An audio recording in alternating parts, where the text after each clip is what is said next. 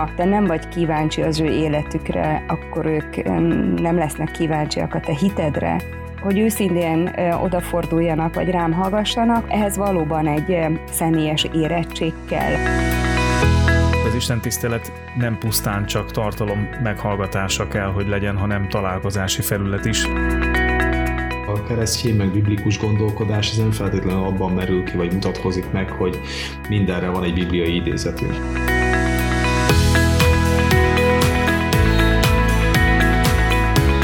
Szavak, mondatok, szövegek, meg annyi hétköznapi vagy különleges formája vesz körül bennünket.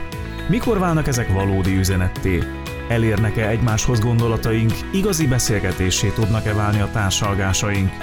Miben más, ha egy lelkésszel beszélget valaki, és milyenek azok a beszélgetések, amelyeket mi hoztunk el a hallgatóknak hétről hétre hárman szolgatársak Nagy Zoltán Esperes Békés Csamáról, Mezőberényből Lázár és Korka Katalin és jó magam Zsíros András gerendási lelkész.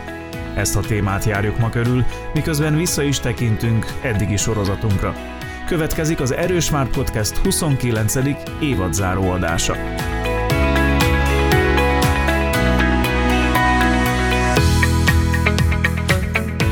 Hát nem így, nem így kell felvezetni. Hát úgy kell, hogy akarsz róla beszélni. Vagy már tudjuk, hogy akartál, csak most van itt az idő. Igen, hát az az, az egy óra, amit elbeszélgetünk. Az arra utal, határozottan.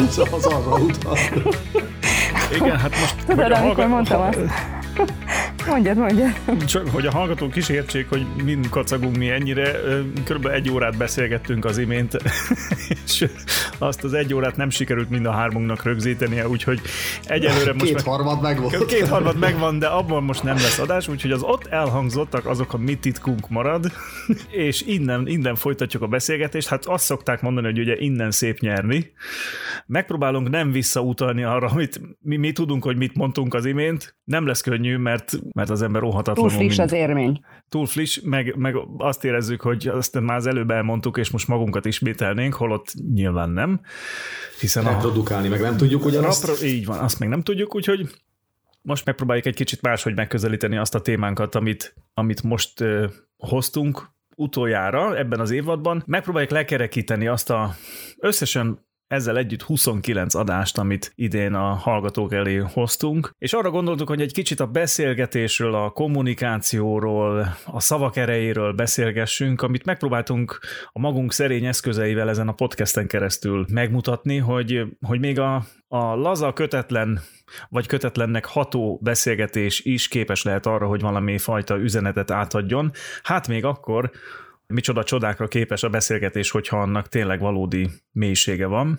Mennyire sikerült szerintetek megtalálni a, a, az egészséges egyensúlyt, a, a könnyed beszélgetés, meg a, a mélyreható témafeldolgozás között? Vagy mennyire lehetett ez cél, hogy, hogy könnyednek hasson, és mégis mély, mély témákat dolgozzunk fel? Ez nekem mindig nagyon nehéz megítélni, hogy mi az a könnyed, mert lehet, hogy én lazának érzem, közben pedig komoly. Tehát, hogy a komoly, komoly dolgokban lazának lenni, az sem könnyű, de, de más, tehát hogy lehet, hogy én, én úgy érzem, hogy már könnyed és laza vagyok, más meg, más meg azt mondja, hogy még nagyon, nagyon is komoly és nagyon is merev. Tehát ez, ezt nem tudom, hogy mennyire sikerült, ez szerintem egyénenként eltérő ennek a megítélése. Én úgy érzem, hogy a profán témákat is sikerült megfelelő mélységgel megtölteni.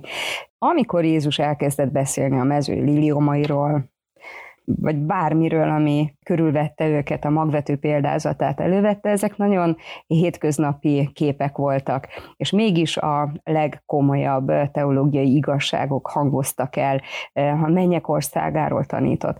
Nekem volt ezzel a műsorral kapcsolatosan egy olyan vízióm, hogy egyszerűen csak beszélgessünk mi hárman, három keresztény ember, három, három lelkész, akinek az élete az Isten közelségében zajlik, és, és a, a szolgálatunk arról beszél, hogy szeretnénk másokat is közelebb hívni, vonzani, inspirálni arra, hogy ők is a hit útját járják, vagy merjenek az Isten felé nyitni, és beszélgessünk bármiről, mert ha mi a magunk szemszögén keresztül láttatunk dolgokat, az a mi személyes hitünk által úgy is meg fog majd telni, lelki tartalommal, illetve biblikus igazságokról úgyis óhatatlanul szólni fogunk. Igen, és még egy talán, amit, amit én fontosnak tartok, hogy számomra az a legfontosabb, hogy ezt természetesen tesszük, amit teszünk. Tehát, hogy nem, nem kell, hogy megjátsszuk magunkat se ilyen, se olyan irányban. Tehát, hogy tudunk olykor jót nevetni,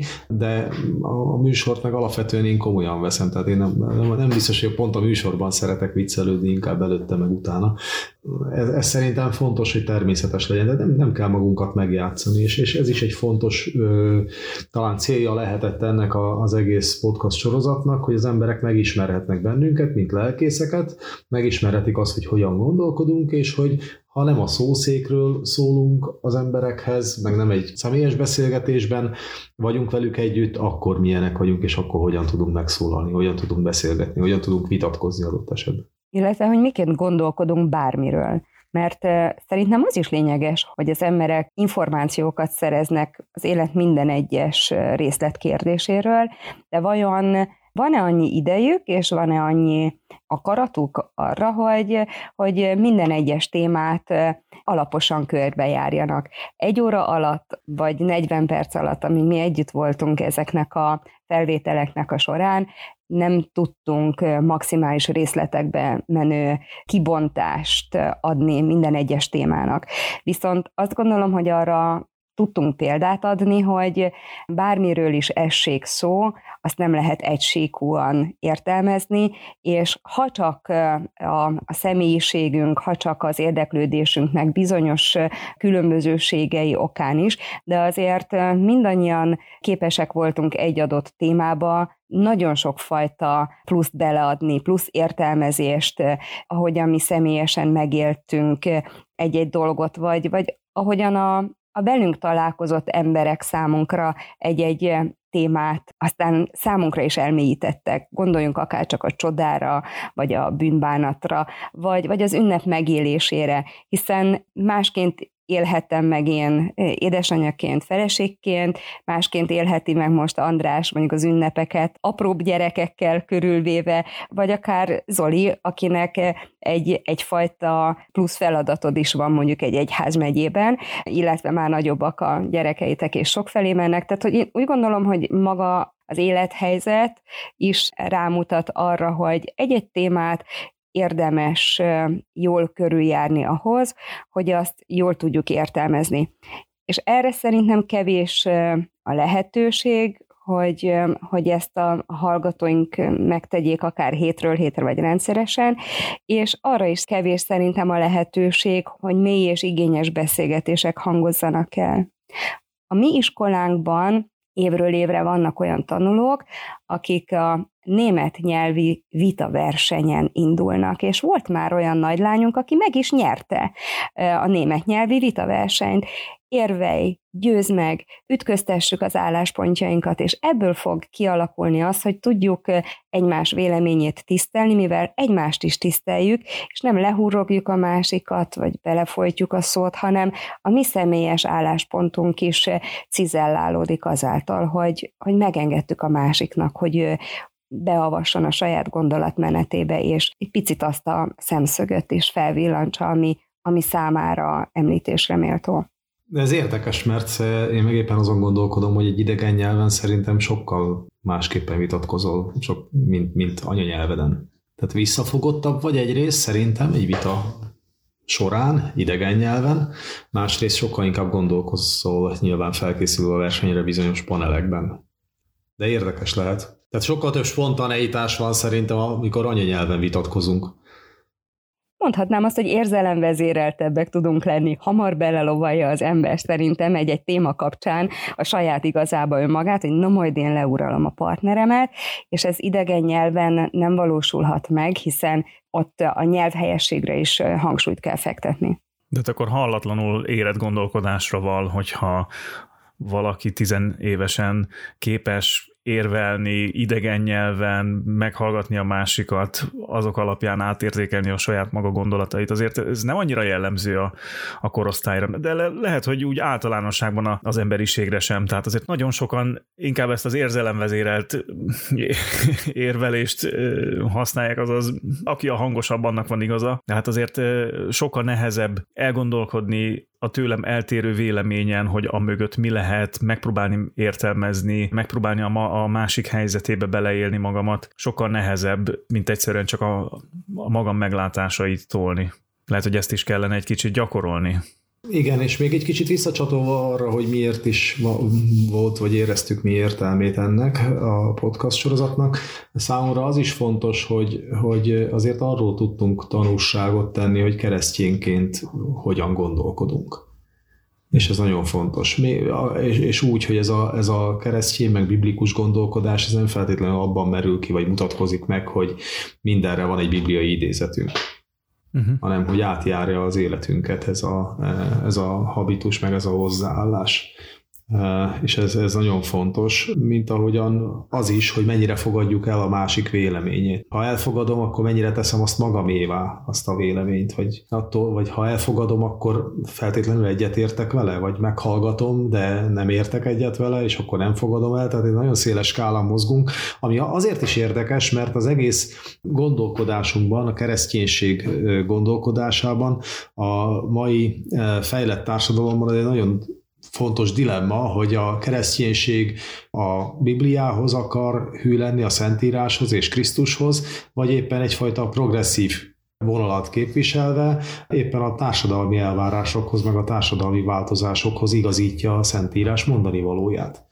ez is benne lehet ebben, hogy, hogy meghallgatom, és azt mondom, hogy jó, hogy te így gondolod, de ettől függetlenül azért a, a biblikus és a krisztusi magyarázat az egészen más, vagy azt mondom, hogy ó, persze, hát én, tényleg igazad van, én is, én is ezt fogom mostantól gondolni.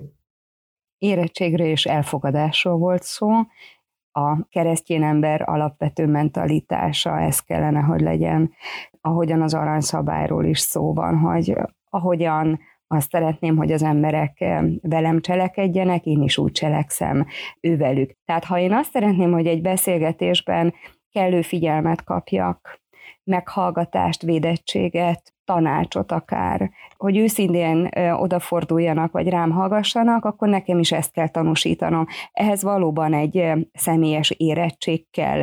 Látjuk azt, hogy a gyermekekben mekkora a közléskényszer Igaz? Nálunk például az általános iskolában, sőt, még én az ötödik osztályban is ezt gyakorlom, hogy minden hétfő reggelt beszélgetőkörrel kezdünk, mert jól tudjuk, hogy ha a gyermeknek nem adunk megfelelő közegben lehetőséget arra, hogy elmondja mindazt, amit ő, ő szeretne elmondani, úgy is el fogja mondani, akkor meg a matek óra közepén, vagy, a, vagy az írás óra közepén. Tehát, hogy ezt biztosítani kell, és minél érettebb, idősebb az ember, annál inkább megtanul hallgatni, nyilván beleszocializálódik abba a helyzetbe, hogy alkalmazkodnia kell a körülményekhez, és nyilván ez az életkorral erősödik bennünk, vagy, vagy változó tulajdonságunk, hogy megtanulunk jobban odafigyelni és elvonatkoztatni önmagunktól, és a beleérző képességünk is képes változni.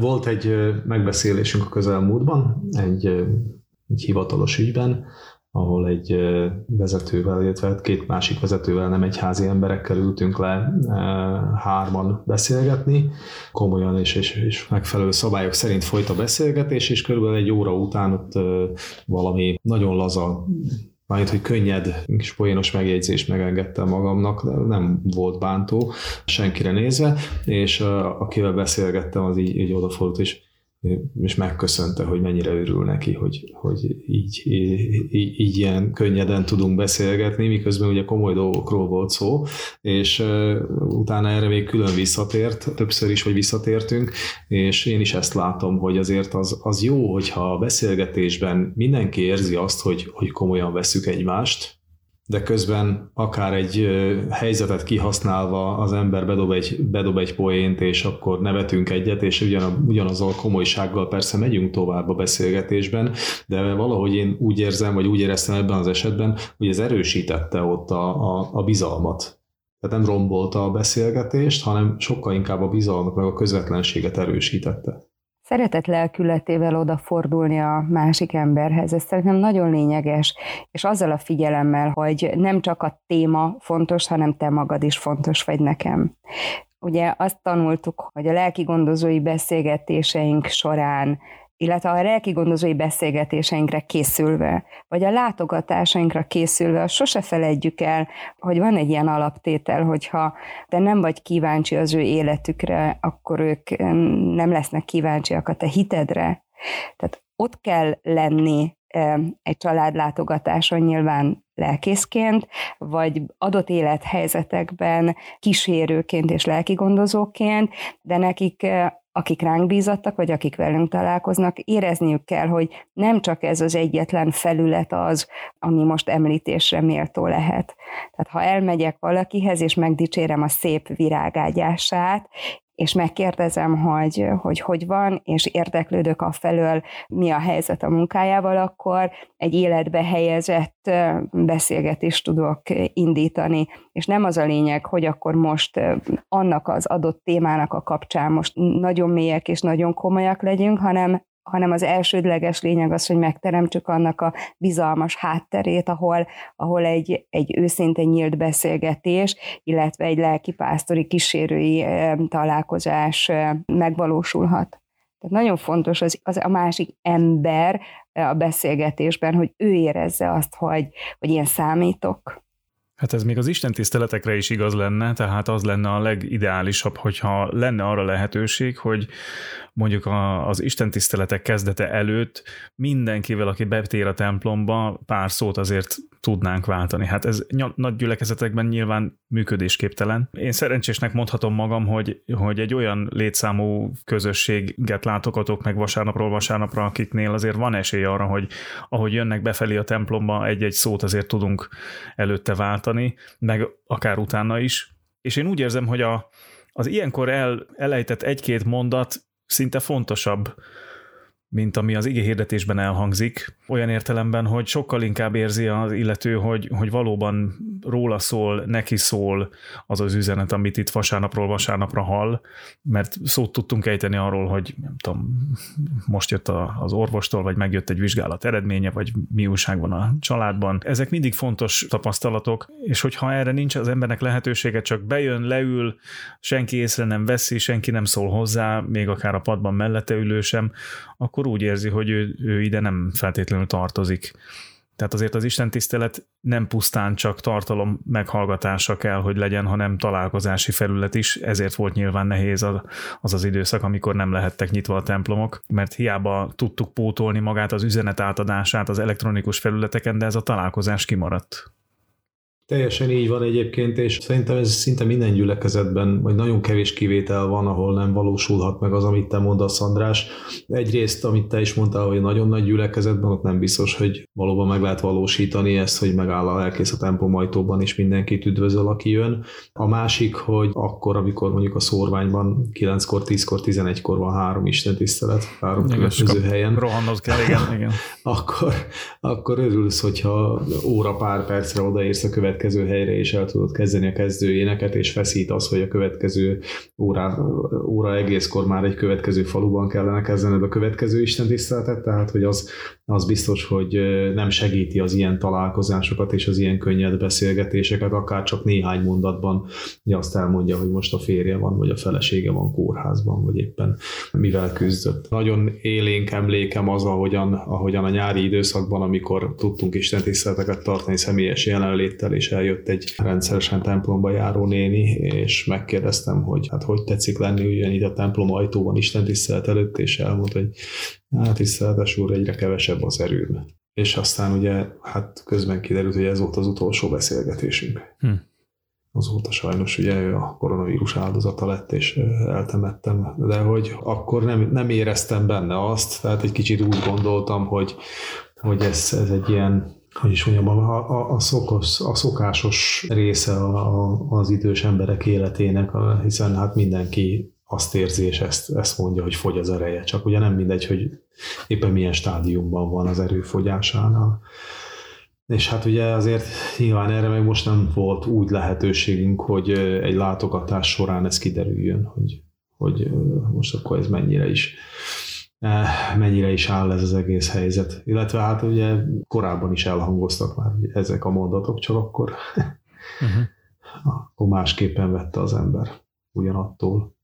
No, hát igen, de ezek, ezek lényeges és fontos találkozások. Én is, én is szeretem ezt, és gyakorlom ezt, hogy a templom ajtóban ott, ott vagyok, amikor mielőtt jönnek Isten tiszteletre a, az emberek. Nekem valahogy ez természetes, tehát hogy ha valaki vendégségbe jön hozzánk, akkor sem az asztalnál ülve várjuk, hogy oda jöjjön ő is, és ő leüljön. Uh-huh. Ez szerintem így természetes egész egyszerűen. Nem tudom, hogy figyeltétek-e, hogy a mi podcastunk indulásával majdnem egy időben adott egy interjút Fabinyi Tamás püspök úr, a beszélgető egyház témáját vetette fel. Nem új téma, és nem is kuriózum, ebben élünk, csak ugye az a kérdés, hogy mennyire érzékeli a külvilág, hogy mi tényleg beszélgető emberek vagyunk, hogy az egyház nem tartalomszolgáltató, nem csak keresztelő, temető, prédikáló csomópont, hanem ott vannak a lelkészek, akik beszélgetnek a hívekkel, meghallgatják a másikat, akik megszólíthatóvá válnak. Az én lelkészi gyakorlatomban nagyon nagy hangsúlya szerepel a beszélgetés, és ezt hozzám hasonlóan biztosan ti is így tapasztaljátok, hogy akárhová megyünk, többen szólítanak meg, biztos, hogy egy útvonalon mondjuk az iskola, egyházközség, vagy az óvoda, parókia, vagy, vagy bármely útvonalon, ha gyalog közlekedsz, biztos, hogy találkozol olyan emberekkel, akik nem csak köszönnek, hanem megszólítanak, főleg akkor, hogyha megkérdezed, hogy hogy tetszik lenni. Sőt, akár a piacon is, ott van sok-sok ember, aki tudja rólad, hogy ki vagy, és akkor megszólít, elkezd mondani valamit. Ha nagyon sietünk, vagy van valami esti kötelezettség, biblióra, bármi, akkor én, én már nem szoktam átlépni a szomszédos üzletbe hanem akkor valamelyik nagy gyerek megy, ugye most már ők azért nagyon gyorsan intéznek dolgokat, vagy a férjem meg, mert hogy nekem két tejvásárlása is tud másfél órás projekt lenni, mert hát, hogy ténylegesen ott állsz a tejpult mellett, és van, aki akkor gondolja azt, hogy megosztja veled az életének a krízisét, vagy éppen azt, hogy hogyan küzdik egy súlyos betegséggel, mi a helyzet a családjában, és hogy ezek igazi lelki gondozói beszélgetések, komoly mélységek jönnek elő. Az ember nem is gondolná, hogy, hogy azok a témák, amelyek azért komolyabb védettséget kellene, hogy élvezzenek, ennyire profán területen, és ennyire gyorsan előtörnek. Csak azért, mert hogy ott vagy beszélgető partnerként, hogy nem, nem az van a homlokomra írva, hogy a beszélgető egyház képviselője, hanem egészen egyszerűen azt érzi, hogy ott van az a valaki, akibe bizalmamat vethetem itt és most, és meg kell ragadjam. Ez egy csodálatos dolog, de nyilván tőlünk meg folyamatos készültséget is igényel. A férjem azt mondta, hogy Budapesten van egy eh, szociális munkás, egy férfi, látott róla egy televíziós eh, riportot, és egy ilyen nagyon furcsa kalapja van. És amikor ezt a nagyon furcsa kalapot viseli, akkor a hajléktalanok, akik között a szolgálatát végzi, azok tudják, hogy ő most hivatalban van. Tehát most megszólítható, oda mehetek hozzá, megkérhetem arra, hogy intézze az ügyemet, karoljon fel, de hogyha csak úgy sétál valamelyik közparkban, hogy nincs a fején ez a lehetetlen kalap, akkor tudják, hogy ő most éppen magánemberként siet valahova. Érdekes, mert ugye mi akár civilben vagyunk, kis szoknyában, luterkabátban, vagy, vagy, ugye, vagy akár, akár nem civilben vagyunk, akkor is tudják róluk, hogy, hogy, a, hogy az Isten képviseletében éljük az életünket, és megszólíthatók leszünk. Igen, ezt nem lehet szétválasztani a mi életünkben, tehát mi nem, nem tudjuk azt mondani, hogy de én, én most, amikor elmegyek a családommal sétálni, vagy, vagy fagyizni, akkor én most ott magánemberként vagyok ott, és engem most hagyjanak békén. Tehát nekünk nincs ilyen kalapunk, meg nem is tudjuk letenni a kalapot. Mi akkor is lelkészként vagyunk ott. Ez, ennek vannak nehézségei azért, az ember családja, a gyerekek azért olykor ezt számon kérik. Ez olyannyira érdekes ez a, a, ez a kalap, az jutott eszembe, hogy ez olyan, mint a, a taxiknak a lámpája, hogyha világít, akkor leszólítható. és akkor éppen nincs fuvarja. Erről az jutott eszem, hogy van, van ez a, a szakirodalom ismer is ilyet, hogy a taxisofőr effektus, hogy olyan pozícióban levő emberek, akikkel életedben egyszer találkozol, általában az emberek könnyebben megnyílnak, főleg akkor, hogyha ha az az ember ráadásul éppen a valamilyen hétköznapi tevékenységet végez, és ez nagyon-nagyon tipikusan a, a taxisofőr, aki, aki ugye vezet, és már eleve, amikor beülsz az autójába, akkor egy kicsit bizalmatba kell, hogy bíznod kell benne, hogy ő nem fog a falnak vezetni, és elvisz az úti célodhoz, meg nem fog elrabolni, és a többi. Tehát eleve van egy ilyen megelőlegezett bizalom felé, és utána könnyebben ki tudod neki önteni a szívedet, mert tudod azt, hogy hogy utána soha többé nem találkoztak. És ez sok gátat le tud ilyenkor bontani, és emberek képesek autóban, utazás közben az életük nagyon nagy mélységeiről beszélni. Tehát ez biztos, hogy sokat segít, hogyha ha tényleg egy, egy teljesen profán helyzetben tud az ember szót érteni, akár a lelkészével, akár a tejpultnál, mert tényleg ember, ember közelibbé válik, és egy csomó falat lebont ilyenkor, biztos, hogy sokkal nehezebb elmenni időpontot kérve egy csendes parókiára, ahol ott a lelkészi hivatalban az ódon falak között kereszt lóg a falon, és akkor ott meghallgatja a lelkész, amit mondani szeretnél. Igen, annyiban azért mégiscsak más, hogy amikor én beülök egy taxiba, akkor az én bizalmam a taxi sofőr iránt az a, a, tényleg a tekintetben van meg, hogy ő biztosan elvezet oda, vagy elvisz, ahova szeretnék menni. De azért abban már nem feltétlenül van bizalmam, hogy ő biztos, hogy meghallgat, esetleg még tanácsot is tud adni az én, én kínjaimra. Tehát, hogy ő, benne akkor nem, nem úgy bízom, mint egy, mint egy emberben, aki, aki, akitől azt várom, hogy meghallgasson és tanácsot adjon. Aki eljön mondjuk egy lelki lelkészhez, vagy elmegy egy lelkészhez, lehet, hogy az módon falak között a parókja épületben, vagy éppen a templom kertjében leülve, ilyen jó időben elbeszélget, akkor az, az mégiscsak egy másfajta bizalom, mert tőlük nem azt várja, hogy hogy megsüssünk egy süteményt, vagy elvigyük valahova autóval, hanem azt várja, hogy meghallgassuk, és esetleg tanácsot adjunk neki. És ez itt egészen más. Én meg fordítva vagyok bekötve ebben is, mint sok minden másban, tehát eh, engem kifejezetten zavar. Nagyon ritkán utazom taxival, de előfordult, és akkor a taxisofőr elkezdett kérdezgetni. Tehát én, én, én nem akarom vele megosztani az életemet. Uh-huh. Tehát eh, én, engem, engem az is zavar, hogyha a taxisofőr azt kérdezi, hogy miért oda megyek, ahova megyek. Hát most nek neki, tehát hogy uh-huh. ahhoz, ahhoz már nyilván ez is egy hivatás, ahhoz, ahhoz kellene egy olyan tapintat a taxisofőrben, hogy megérzi azt, hogy ha valaki vele akar beszélgetni. Ha meg nem akarok vele beszélgetni, akkor nem kérdezgessen engem sorba, hogy én most hova akarok menni és miért, és de hát biztos csak én vagyok, tehát én sokszor vagyok így, hogy fordítva vagyok bekötve, úgy érzem.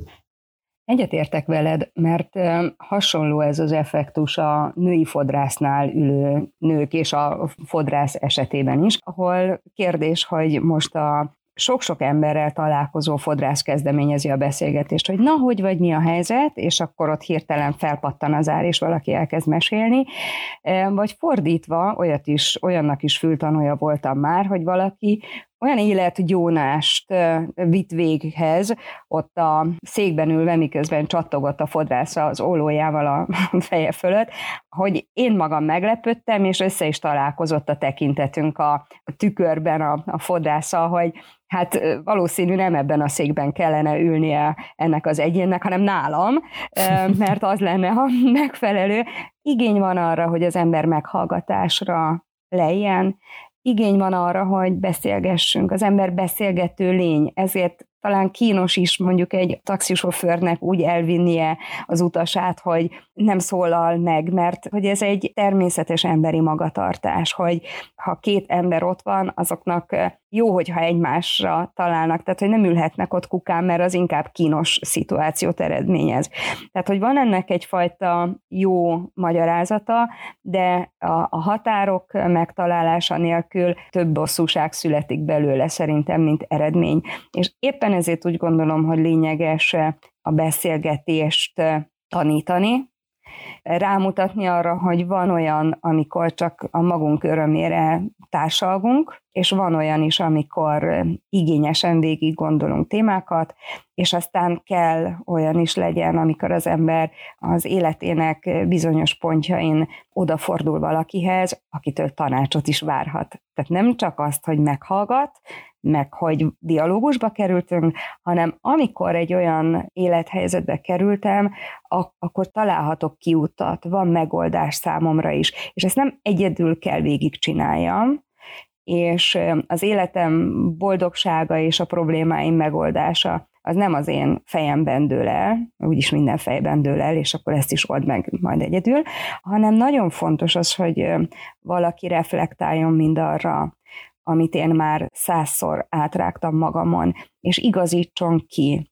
Próbáljon nekem valami más szempontot is elmondani, vezessen engem ki ebből a, a személyes gondolati labirintusból. És szerintem ezért nagyon jó az, amit mi ebben a műsorban megpróbáltunk felmutatni, hogy, hogy nem csak a sajátunkat hoztuk elő mini monológokként, hanem azért próbáltunk arra is odafigyelni, hogy hogyan vezet tovább a, a mi személyes meglátásunkból egy-egy adott téma.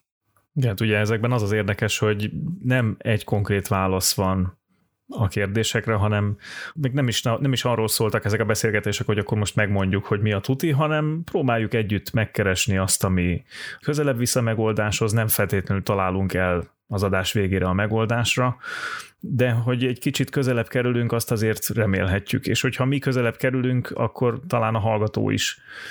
A, a keresztény ember igazságkeresése az szerintem ehhez kell, hogy hasonlítson, hogy próbáljuk közösen kutatni a megoldást, egyikünknél sincs ott a, a bölcsek köve, de azért a hitünk segít abban, hogy, hogy érezzük azt, hogy mikor vagyunk egy kicsit közelebb az igazsághoz, és mikor távolodunk tőle, és abban tudunk segíteni, hogy egymást irányítgassuk és segítsük a, a megoldás keresésében és megtalálásában. Ebből a szempontból persze sokkal több elvárása, vagy nagyobb elvárással fordul oda a lelkészhez az ember, mint a taxisofőrhöz, hiszen hogyha neki kijöntem az életemet, akkor nem feltétlenül várok cserébe tanácsot, hiszen nem, nem gondolom, hogy ő képes lenne megoldani a problémámat, főleg ilyen rövid idő alatt, de azért, hogyha a lelkésznek ezeket elmondom, akkor azzal a határozott szándékkal mondom el, hogy, hogy akkor ő nekem most mondjon erre valami okosat, és mondja meg, hogy mi a helyes megoldás akkor vagyunk gondban, hogy ott hirtelen nekünk se olyan egyszerű erre megoldást találni. Vagy éppen akkor, amikor azt tudnám mondani, hogy két döntéssel ezelőtt kellett volna jönnöd és megkérdezni, hogy vajon most mit lépjek uh-huh. akkor nagyon jól meg tudtam volna mondani, és vagy két évvel ezelőtt. Tehát, hogy ez a klasszikus, amikor ugye nem, nem kérik a lelkész véleményét, meg segítségét, vagy bárkiét egyébként, és utána akkor bele navigálják magukat és az életüket egy, egy zsákutcába, és akkor ott pánikszerűen fordulnak oda nyilván hozzánk is, mint lelkészekhez, vagy, vagy sok mindenki máshoz. És egyébként kívülről meg esetleg látható volt az, hogy, az, hogy rossz irányba megy minden, csak nem fogadta el a, a tanácsot, vagy nem is kérte. Tehát ez is egy érdekes, hogy, hogy, hogy milyen helyzetben kérik a, a, a tanácsot az emberek. Vagy milyen rossz esetleg azt, azt látni, hogy, hát, hogy te úgy érzed, hogy rossz irányba megy valakinek az élete, de nem, nem tudsz igazán ebben, ebben segíteni és tanácsot adni. Igen, hát hogyha tényleg a lelkész az utolsó, az ugye régen rossz, tehát van ez a rossz szólásunk, hogy itt már csak az ima segíthet, nagyon nem szeretem ezt a mondatot, mert az ima nem a legutolsó megoldás kell, hogy legyen, hanem akár a legelső. És, és nem Persze, a... de, ebben, de ebben benne van az is, András, hogy itt hogy el, elérkeztünk a lehetőségeink végéhez. Tehát, hogy annak a belátása, hogy az imádság az az, az, az egyetlen, ami, ami, amit még megtehetünk. Tehát igen, kicsit... hát mondjuk ebből a szempontból viszont pozitív, igen. De az a gond, hogy, hogy én, én a tapasztalataim alapján azt mondom, hogy azért az emberek nagy többsége úgy érti ezt a mondatot, hogy egész addig nem foglalkozott ilyesmivel, és csak a legutolsó pillanatban fordul akár a lelkészhez, és akkor te mondd meg a megoldást, vagy te hozd helyre azt, amit ő már elrontott. És persze ilyen automata-szerűen, tehát, hogy akkor biztos, hogyha bedobom az imádságot az automatába, akkor alul kidobja, amit én szeretnék kérni, tehát, hogy mm-hmm. igen, igen. e, mögött ez a gondolkodás is megvan természetesen, hogy ilyen automatikusan teljesíteni kell és lehetőleg nekem akkor abban ne kelljen csinálnom semmit, hanem csak persze, oldják persze. meg rajtam kívülálló emberek, akiktől segítséget kértem, igen. Azért van, akinek az első útja vezet a lelkészhez, mert megismerte és tudta, hogy mit várhat a lelkésztől. Tehát van már egy régebbi tapasztalata arról, hogy mi mit képviselünk, és van, akinek pedig valóban az utolsó. Tehát nekem számos lelki gondozottam volt úgy, hogy elindították, hogy pszichológus, pszichiáter, lelkész. És nyilván más kompetenciákról beszélünk, azért én nem szeretném, hogy a, a mostani beszélgetésünk nyilván azt sugalja, vagy én esetleg azt közvetítsem, hogy egymással helyettesíthető hivatások ezek, hiszen mindegyiknek a, a maga létjogosultsága megvan, de azért azt tudjuk, hogy mi nem feltétlenül olyan jellegű segítséget nyújtunk, mint mondjuk egy pszichiáter orvos, vagy a, vagy a pszichológus a maga szakterületén, hanem mi úgy próbálunk mellé állni az egyénnek, hogy együtt indulunk a gyógyító, a gondokat megoldó Isten közelségébe. Rendelkezhetünk nyilván olyan szakismeretekkel, mint a pszichológusok, vannak is ugye nyilván ilyen, ilyen ismereteink, de teljesen más a módszerünk, amit alkalmazunk egy-egy beszélgetés során. Nekünk az a nagyon lényeges, hogy ne tehát a beszélgető partnerünk, aki odafordul hozzánk, az ne legyen magára hagyva, és hogy majd valami módon kigyomlálja magának a megfelelő megoldásokat, hanem azt érezhesse, hogy ugyanolyan emberként állunk mellette, ugyanolyan Istenre szoruló emberként, és ami plusz bölcsességünk van, annak csak az egyik szelete az emberi tudás, a másik szelet, szelete pedig az Istentől kapott léleknek az ereje. Tehát meghallgatjuk, de, de nem azt mondjuk neki, hogy, hogy akkor mi most néhány bibliai idézettel majd helyére tesszük az ő nehézségeit, hanem mindaz, amit közvetítünk, az bennünk is egy átküzdött ismeret, az a lélek által vezetett lelki gondozói feladat, amit most ebben a helyzetben az ő esetére vonatkoztatva végzünk el. Én nagyon sokszor megtapasztaltam azt, hogy egy-egy imádságnak mekkora felszabadító ereje van, akár a gyászolókkal való beszélgetés során, akár egy, egy örömre készülve, amikor én imádkozom, de úgy imádkozom, hogy mindannyiunkat beleértve, vagy mindannyiunkat belefoglalva, és sokszor azokat az érzéseket megjelenítve, amelyeket az azt megelőző beszélgetésekben én megértettem, vagy megérezhettem ezt most odaöntjük az Isten elé. És szerintem ennek nagyon nagy hozadéka van merni egy beszélgetésben kifelé lépni a transzcendens irányában, és nem azt mondani, hogy itt lezártuk, majd innen folytatjuk, és akkor gondolkozzon rajta mindenki, hanem jó, akkor most ezt a helyzetet, ezt a valakit oda visszük közelebb az Istenhez, neki pedig mindig van válasza a lelkész életpálya modellnek része az is, hogy mostantól, vagy a tavalyi évtől kötelező minden lelkésznek egy évben egyszer egy ilyen beszélgetésre leülni, vagy elmenni az espereshez vagy egy választott, vagy kijelölt lelkészhez. Tehát, hogy ez is egy olyan érdekes dolog, hogy, hogy mi itt beszélgetünk nagyon sokszor, vagy én is úgy érzem, hogy az egyházmegyében lévő lelkész testvérekkel sokat beszélgetek, de hogy egész más az, amikor, amikor úgy állunk neki egy beszélgetésnek, hogy itt most nem egy probléma miatt beszélünk, vagy nem egy konkrét kérdés miatt beszélünk egymással, nem egy megoldandó feladat van előttünk, hanem, hanem most, a, most, most beszélgetnünk kell. És adott esetben arról kell beszélgetnem, hogy, hogy egyébként az esperesnek meg a püspökkel, tehát hogy mindenkinek megvan a, a maga feladata, tehát hogy, hogy nekem is egész más volt úgy püspök úrral beszélni, hogy most tényleg így, most csak beszélgetünk, és akkor ő is olyan idő sávot talált, amikor mindent félre tudott tenni, és egy nem történt meg az, meg, meg amikor egymással, vagy mi beszélgetünk itt egyházmegyén belül, nem történik meg az, hogy most valaki hív telefonon, hogy most valahova már indulnom kell, hanem akkor erre rászálljuk az időt, és ott beszélgetünk. Nagyon jó eredményei voltak ennek, nagyon pozitív és áldásos eredményei szerintem. Köszönöm, mert, hogy... mert elrohanunk, bocsánat, elrohanunk egymás mellett olyan sokszor. Tehát mi Békés Csaván mindig azt mondjuk, hát úgyis itt vagyunk, mi lelkészek, mi mindig, mindig tud beszélünk egymással. Minden. Persze, de egész más azt megbeszélni, hogy, hogy oda menni a kollégához, hogy figyelj, csak légy gyere, vagy tudsz-e jönni temetésre kántorizálni, mert a kántorunk másik temetésre megy ugyanabban az időben. Meg más az, hogy most akkor tényleg üljünk le, meg tényleg az ember megkérdezi, jó, sziasztok, hogy vagytok, stb. De hogy nem, nem jut, nem jut idő egy mélyebb beszélgetésre, meg lehetőség. Vagy nem is érezzük esetleg a szükségét neki.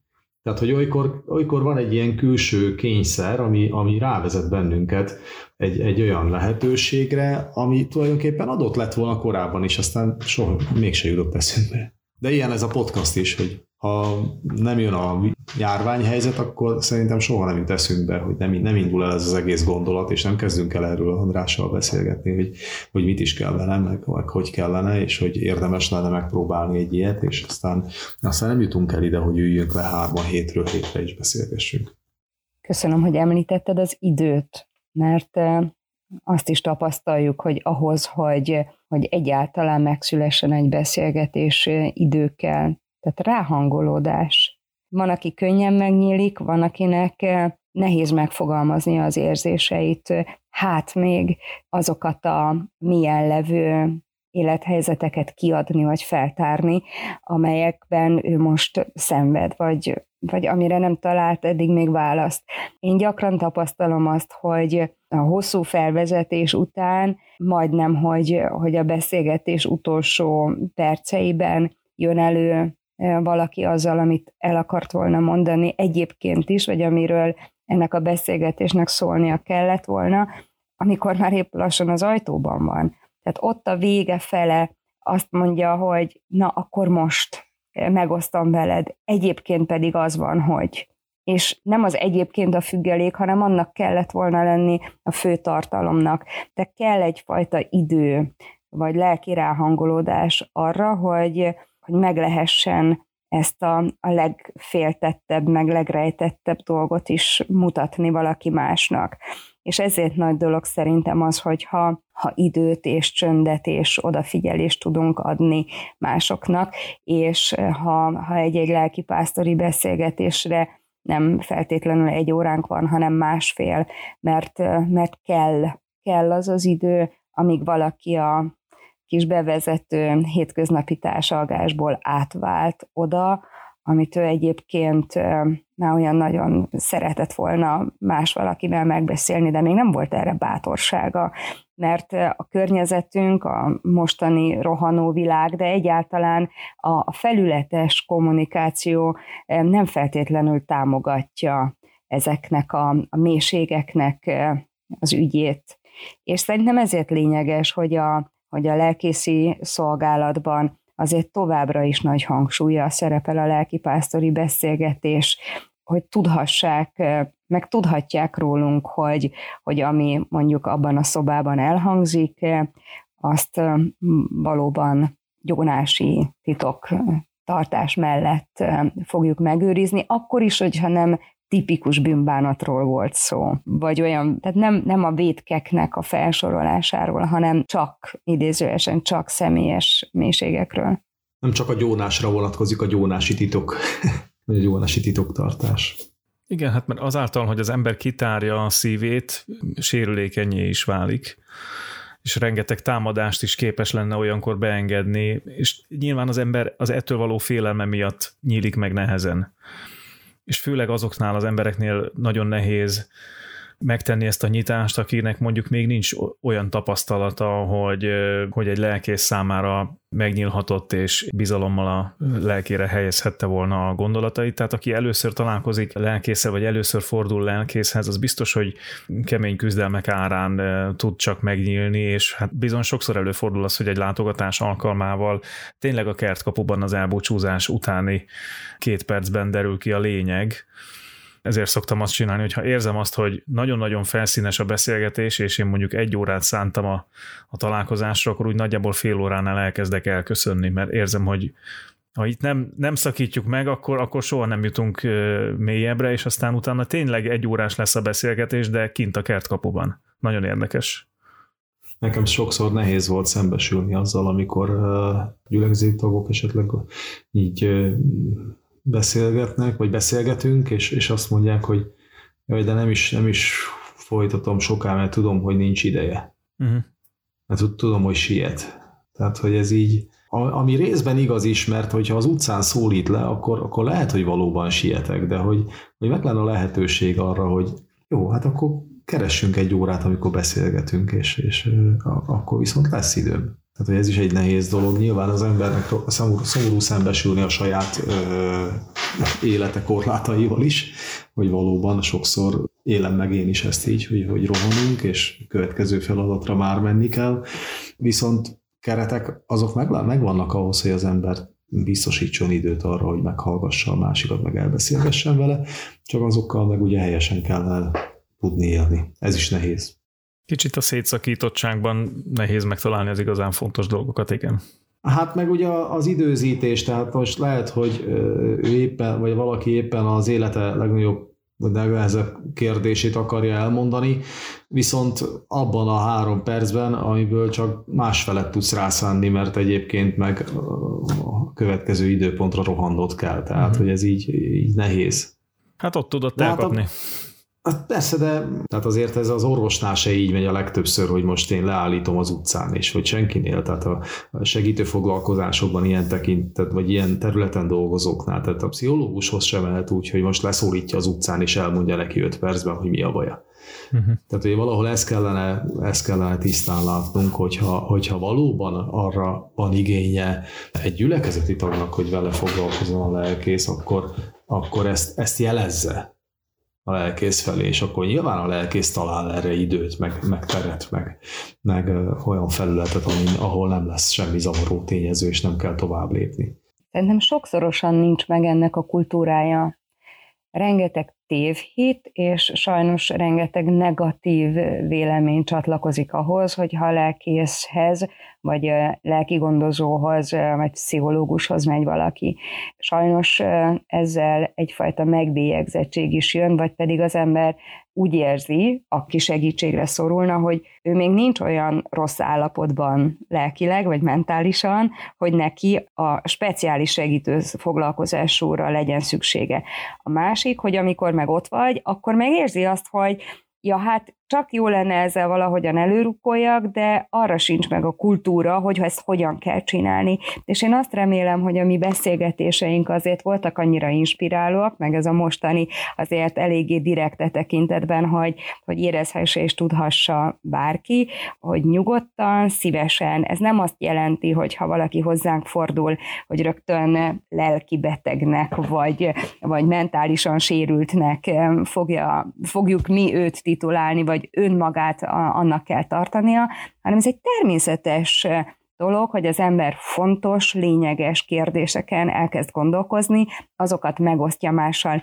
Nem kell kórosnak lenni az ember lelki életének ahhoz, hogy odaforduljak olyan valakihez, aki engem komolyan vesz. És szerintem ez egy, a, a mi beszélgetésünk is egy jó példa arra, hogy nem kell feltétlenül igék alapján, vagy, vagy problémák alapján tematizáljuk a különféle műsorokat, hanem egészen egyszerű élethelyzetekről, témákról beszélgettünk, annak a szűrőnek a segítségével, amivel mi rendelkezünk, a hitünknek, az elhívásunknak a segítségével.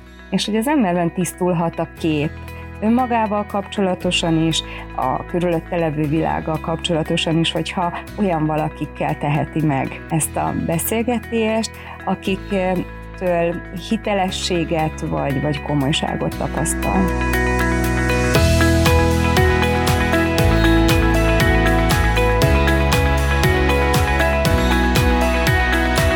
Ezzel véget ért az Erős Vár Podcast első évadja. Most egy pár hónapig szünetet tartunk, de ígérjük, ha ősszel visszatérünk, egy megújult adást hallhatnak majd.